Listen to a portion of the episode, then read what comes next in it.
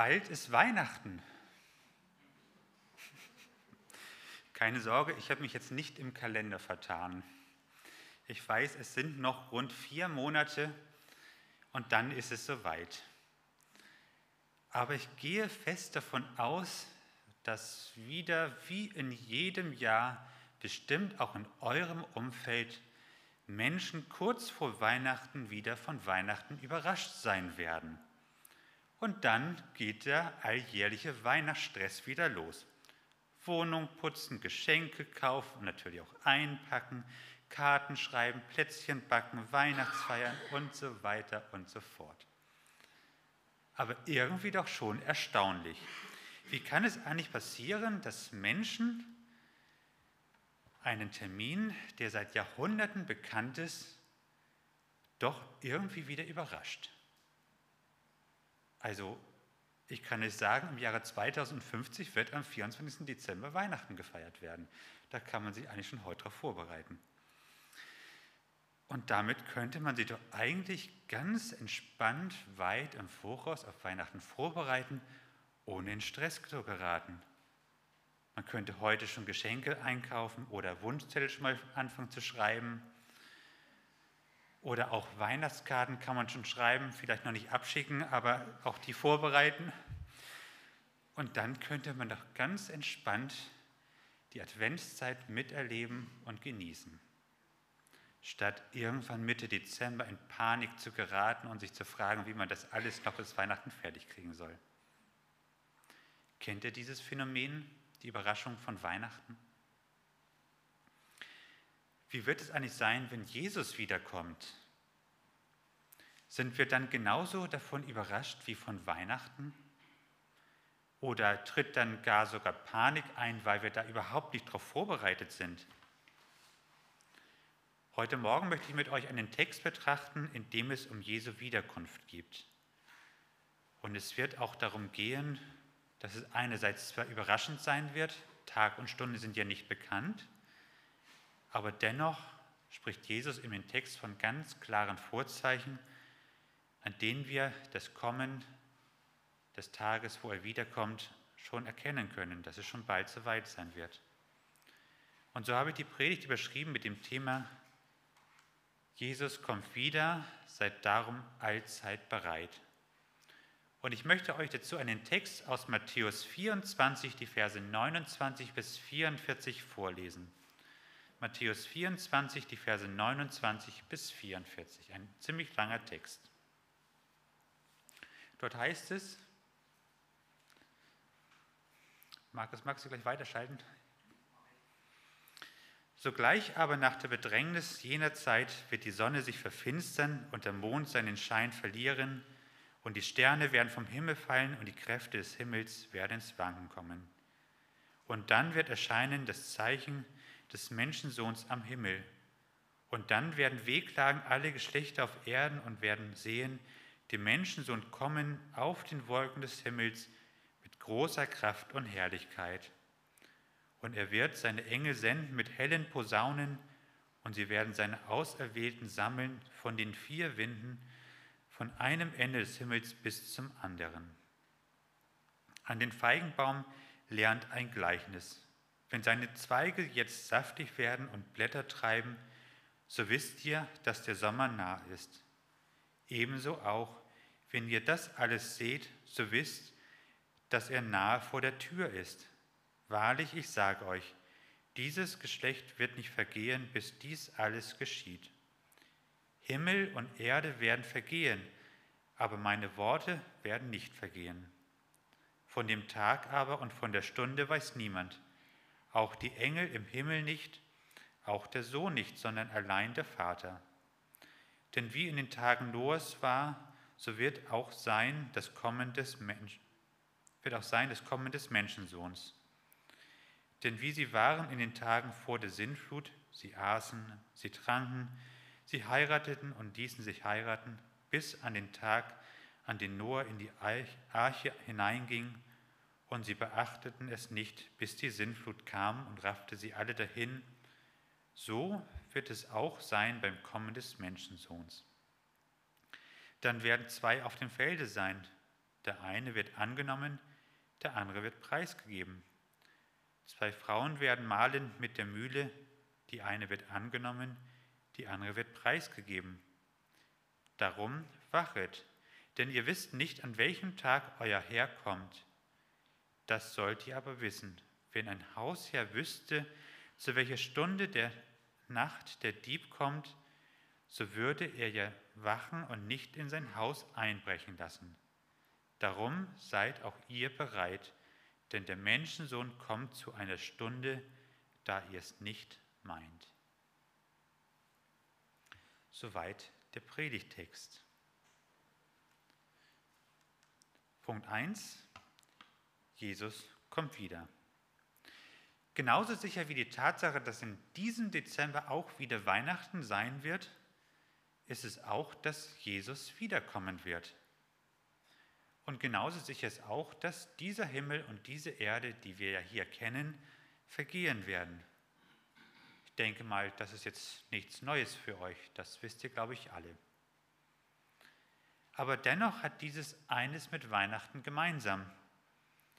Jeder weiß von diesem Termin im Dezember, aber dennoch setzen die Menschen sich oftmals erst in den letzten Wochen oder gar sogar in den letzten Tagen zuvor in Bewegung und geraten dann in Stress.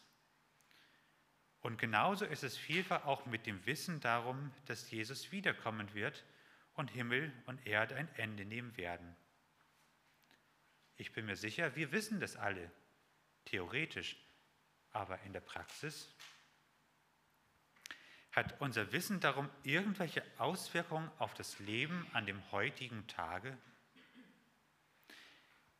Unser Textabschnitt steht mitten in den Endzeitreden Jesu. Jesus unterrichtet seine Jünger darüber, was eines Tages alles geschehen wird. Und dabei macht Jesus deutlich, er, Jesus, der Menschensohn, wird wiederkommen. Und genauso wie an Himmelfahrt in den Himmel aufgefahren wird, wird auch wieder erscheinen. Das heißt im Text, er wird kommen mit den Wolken des Himmels. Und das wird mit großer Kraft und Herrlichkeit geschehen. Und Matthäus beschreibt dann ganz deutlich, was dann geschehen wird. Jesus wird dann seine Engel aussenden in alle Richtungen und bis ans Ende von der Erde. Und mit hellen Posaunen werden sie dann die Auserwählten zusammenrufen. Doch was heißt das? Was ist damit gemeint? Dass hier die Auserwählten gesammelt werden. Und um welche Personen geht es dort?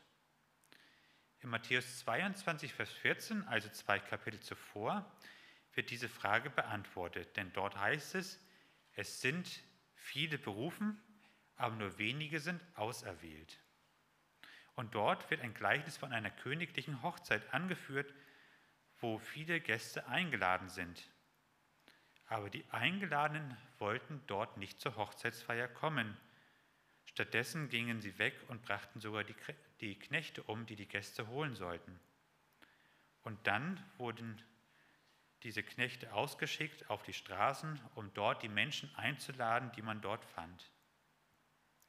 Und dieser Textabschnitt macht deut deutlich, dass zunächst das Volk Israel berufen war, das Heil zu erlangen doch wir lesen genauso auch in der Bibel, wie sie sich als Volk Israel geweigert hatten.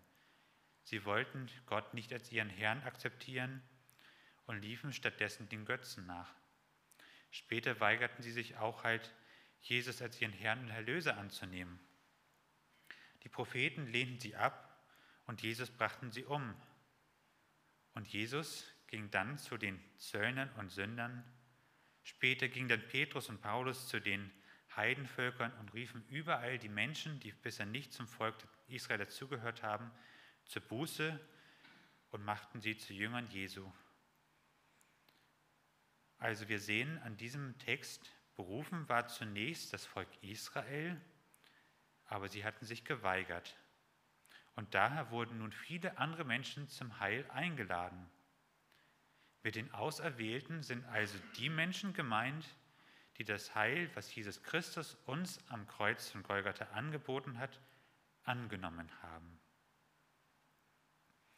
Also wenn wir am Kreuz Vergebung unserer Sünden angenommen haben und Jesus nun der Herr unseres Lebens ist, dann gehören wir mit zu den Menschen, die von Gott auserwählt sind.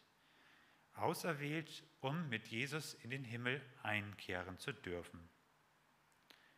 Daher ist es auch für uns schön, wenn Jesus wiederkommen wird mit den Engeln und uns dann rufen wird, weil wir Jesus als unseren Herrn und Erlöser angenommen haben und somit die Auserwählten Gottes sind. Beachten sollte man in diesem Zusammenhang aber auch, dass mit Jesu Wiederkunft auch der Aspekt steht, dass Himmel und Erde vergehen werden. Das Leben auf dieser Erde ist damit kein unendlicher Kreislauf, sondern Gott wird, genauso wie er die Erde geschaffen hat, diese Erde auch wieder zunichte machen. Das heißt, wir sollten uns ganz aktiv darum Gedanken machen, was an diesem Tag also aus uns und unseren Mitmenschen wird. Werden wir dann in Gottes Herrlichkeit sein, weil wir zuvor von Jesu Engeln geholt wurden? Oder wartet dann sogar die ewige Verdammnis, umgangssprachlich besser als die Hölle bekannt, auf uns oder unsere Mitmenschen? Haben wir eine ganz klare Entscheidung getroffen? Besonders sollte man sich überlegen, wie sieht es eigentlich mit unseren Angehörigen aus oder mit unseren Freunden, Bekannten, Arbeitskollegen und so weiter. Was wird mit ihnen geschehen an diesem Tag, wo Jesus wiederkommt? Überraschend an unserem Predigtext ist vor allem der Vers 30. Hier heißt es, wenn der Menschensohn kommen wird, also Jesus kommen wird mit seinen Engeln, dann werden alle Geschlechter auf Erden wehklagen. Also erwarten dürfte man doch eigentlich, dass Jesu Wiederkunft ein großes Freudenfest sein müsste. Jesus wird doch alles Böse vernichten an diesem Tag und die auserwählten Menschen dürfen in Gottes Himmelreich eintreten.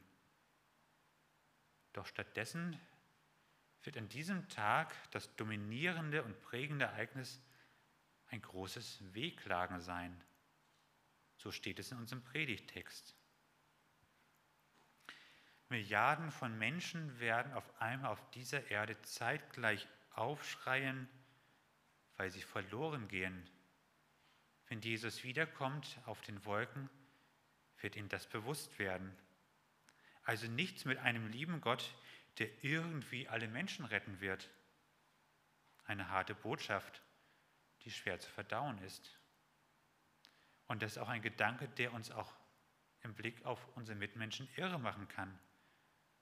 Doch wenn uns diese Botschaft eigentlich auch irre macht, dann merken wir, dass wir diese Tragweite von dieser Botschaft verstanden haben. Und darum lasst uns das auch zur Motivation machen, anderen Menschen die frohe Botschaft weiterzugehen, aber natürlich auch mit Weisheit und nicht mit irgendwo unüberlegten Schnellschüssen. Wenn die Menschen Jesus wiederkommen sehen, dann werden die Menschenmassen erkennen, dass ihnen das Entscheidende sonst im Leben fehlt, dass sie das ignoriert haben. Denn wer Jesus nicht angenommen hat, da ist die Bibel ganz deutlich, der ist unweigerlich verloren. So schrecklich es ist, doch dann ist es zu spät. Man kann noch so viel Gutes im Leben getan haben, doch der einzige Weg geht über Jesus. Und da gibt es keine Ausnahme, auch wenn wir es für viele Menschen hoffen würden. Und das hat auch nichts mit irgendwo Toleranz zu tun, halt, wenn Menschen sagen, jeder soll glauben, was er will, sondern die Bibel ist eindeutig. Es gibt einen Weg und der geht über Jesus. Und wer diesen Weg nicht geht, der ist verloren. Und an dem Tag, wo Jesus wiederkommt, da wird sich zeigen, wie wertvoll es ist, dieses Geschenk, dass wir zu den Auserwählten Gottes dazugehören dürfen. Denn dann werden wir zum Leben einhergehen, aber die allermeisten werden verloren gehen. Und darum wird an diesem Tag überwiegend ein großes Wehklagen auf der Erde sein, auch wenn wir uns wahrscheinlich mit großer Freude freuen werden. Jesus kommt wieder. Das ist eine feste Zusage, die wir haben. Für die Auserwählten zur Freude, für die allermeisten Menschen jedoch ein Ereignis zum Wehklagen. Und wie steht es um uns und unsere Mitmenschen? Punkt 2. Überraschend, aber mit klaren Vorzeichen.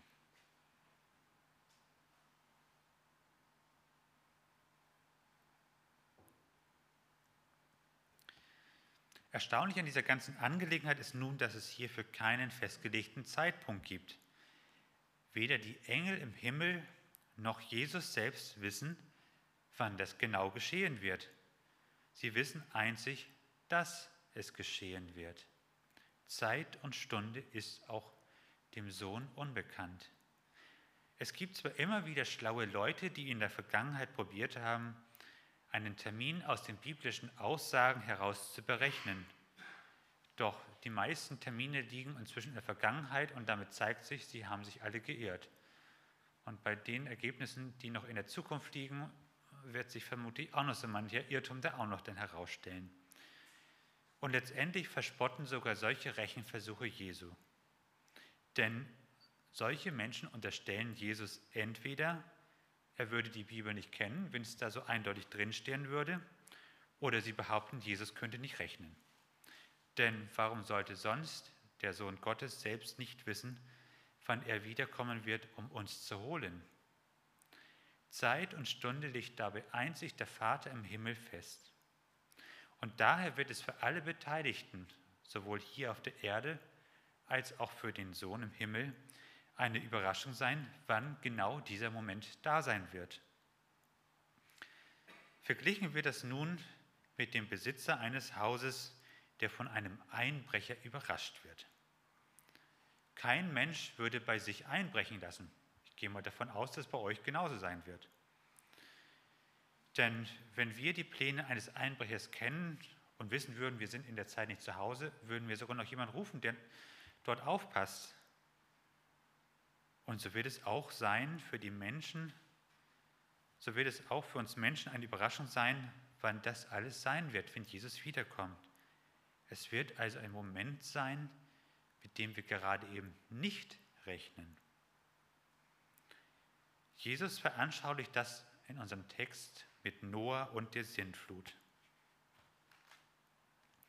Noah hat ja ein riesiges Schiff mitten an Land gebaut. Und das Schiff war so groß, dass es unschwer zu erkennen war, was er da tat. Es war ja jetzt keine Nacht- und Nebelaktion gewesen. Man kann davon ausgehen, dass Noah Jahrzehnte daran gearbeitet hat, bis dieser riesige Kasten endlich fertig war.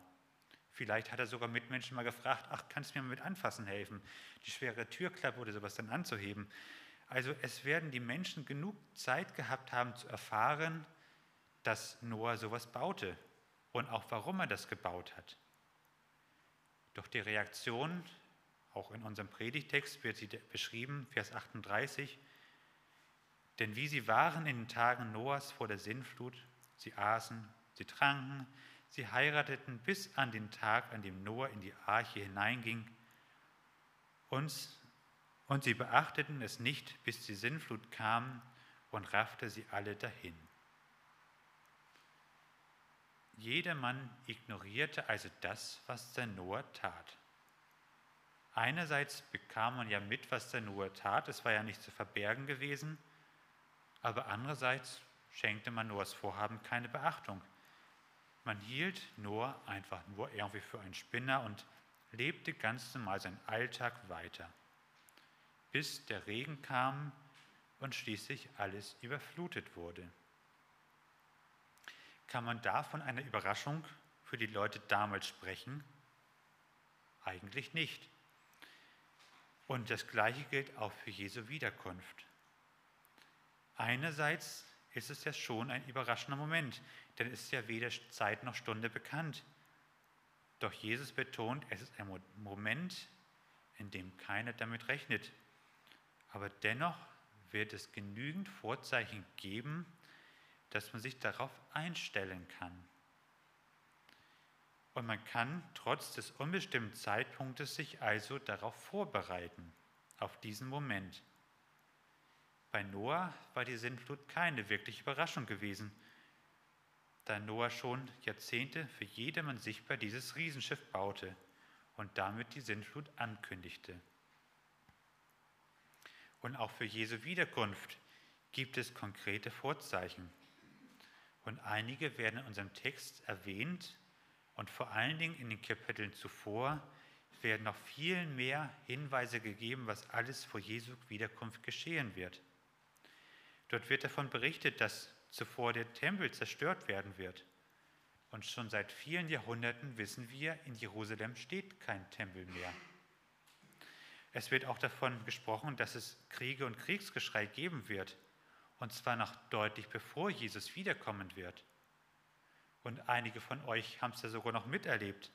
Zwei Weltkriege liegen hinter uns. Die ganze Welt war mit Kriegen voll gewesen. Und auch in der Gegenwart gibt es viele Kriege auf dieser Welt, die Menschen in unserem persönlichen Umfeld in die Flucht geschlagen haben. Außerdem spricht Jesus davon, dass es Hungersnöte und Erdbeben geben wird.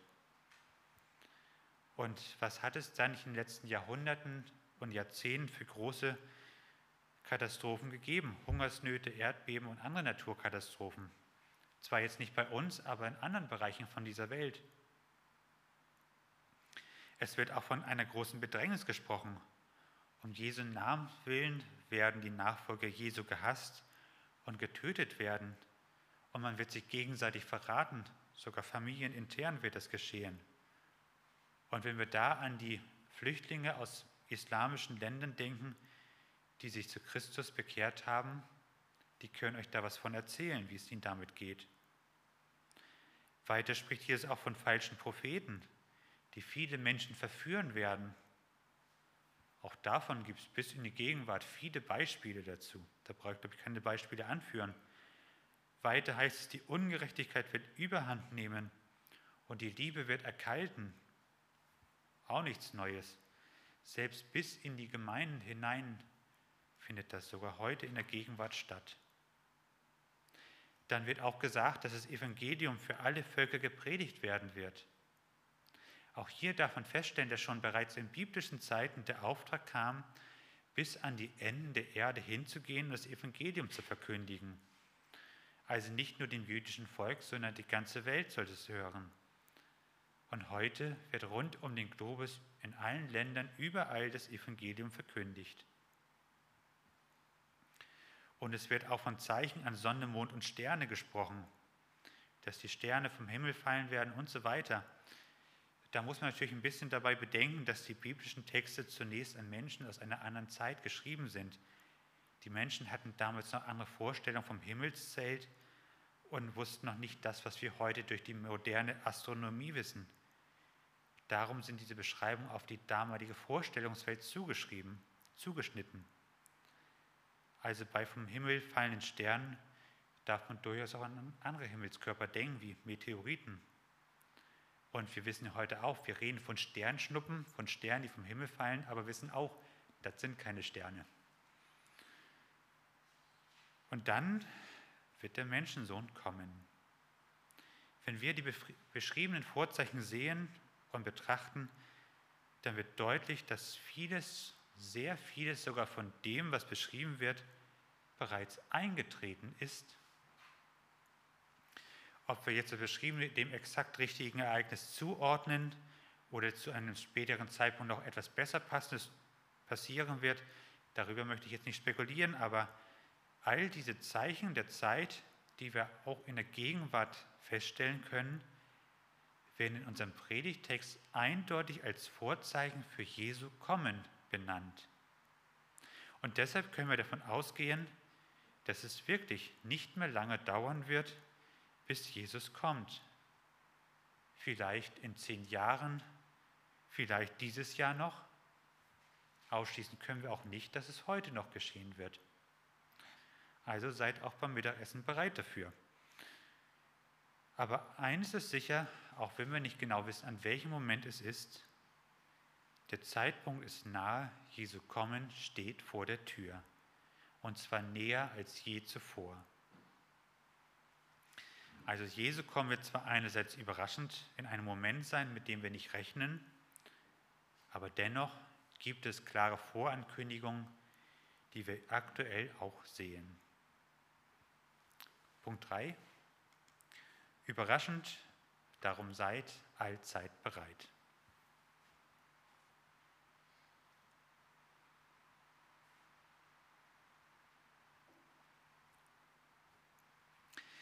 Das Dramatische an dieser Angelegenheit ist nun aber, dass viele Menschen trotz klarer Vorankündigung von der, von der, Wiederkunft Jesu überrascht sein werden.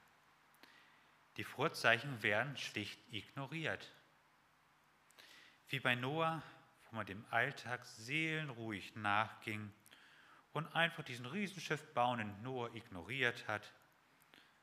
Selbst als Noah die Tiere einsammelte, in die Arche hineinging, da machten sich die Menschen noch keine Gedanken. Vielleicht im Gegenteil machten sie sich sogar noch lustig darüber.